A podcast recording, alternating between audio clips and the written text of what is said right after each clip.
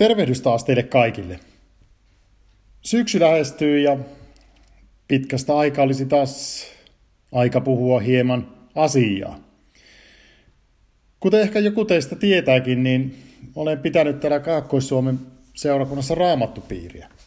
Ja siellä nyt sitten käydään läpi evankeliumin tekstejä ja avataan niitä sitten hieman enemmän ja pohditaan myös sitä, että miten ne liittyy meidän aikaamme.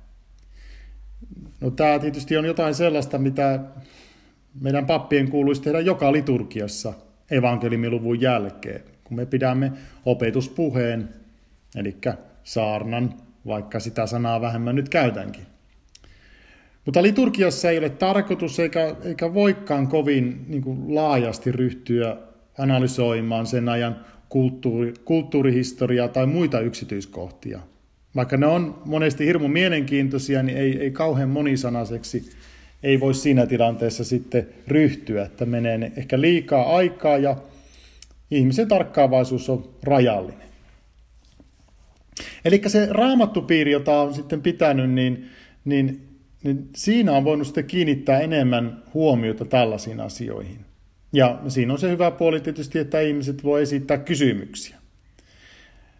Ei se tietenkään ole kielletty, etteikö joku voisi niin kuin kesken liturgiankin, kun pappi pitää opetuspuhetta, niin, niin esittää jonkun kysymyksen sille papille, että, että haluaisin tietää vähän lisää tästä, tai että jokin asia jäi hieman epäselväksi, mutta varmasti se kynnys siihen on aika suuri.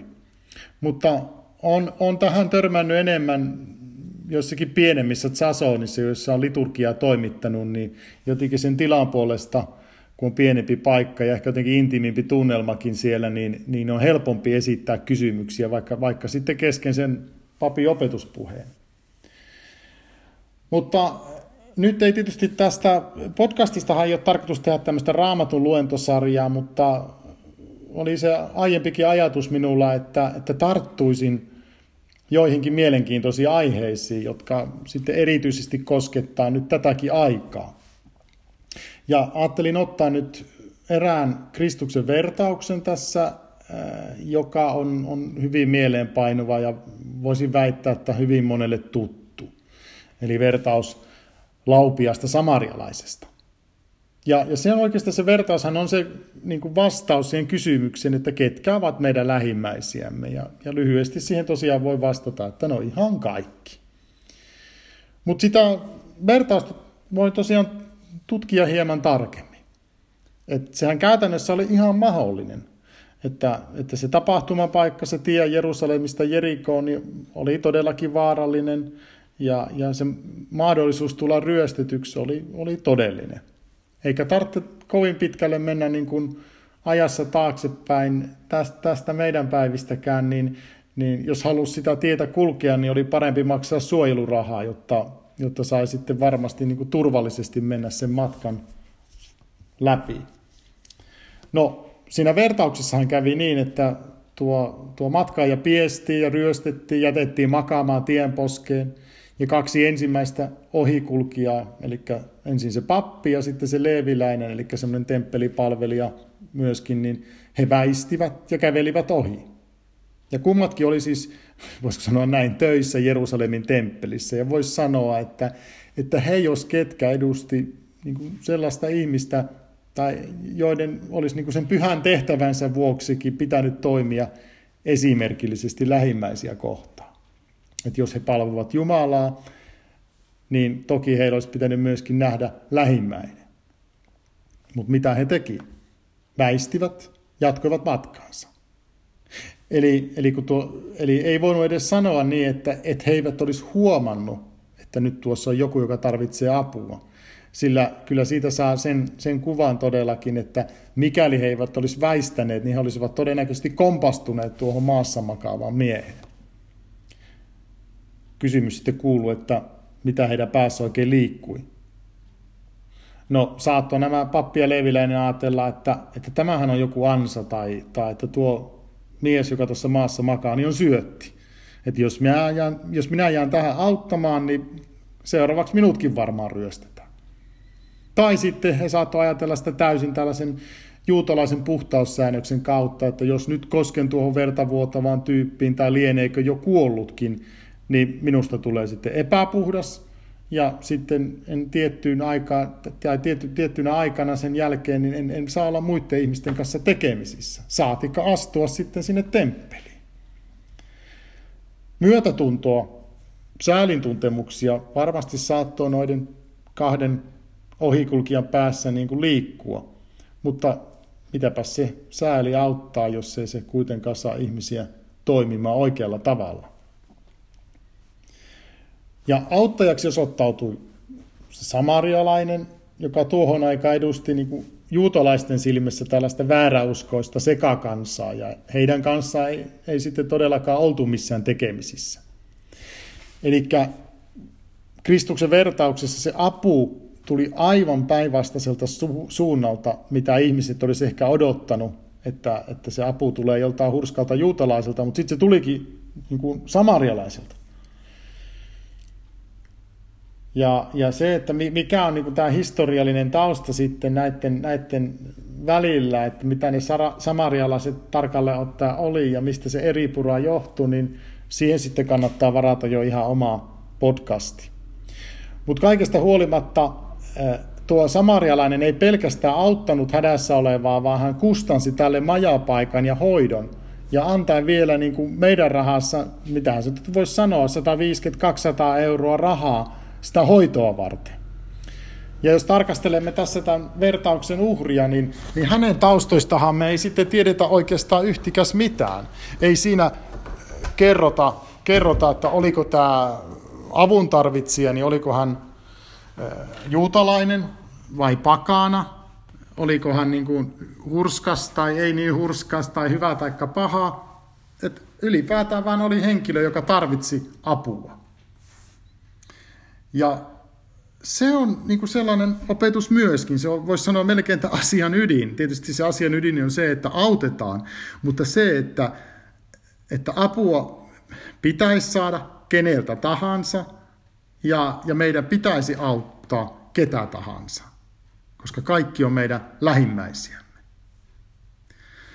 No, miksi sitten tämä vertaus on hyvin osuva niin meidän päivinämme? Tämä, oikeastaan tätä voisi pitää hyvin, hyvin ajattomanakin opetuksena, koska se on niin kuin läpi, läpi aikakausien, niin, niin tota, tämä on, tämä on sellainen asia, missä me ihmiset hyvin herkästi niin kuin laiminlyödään toista.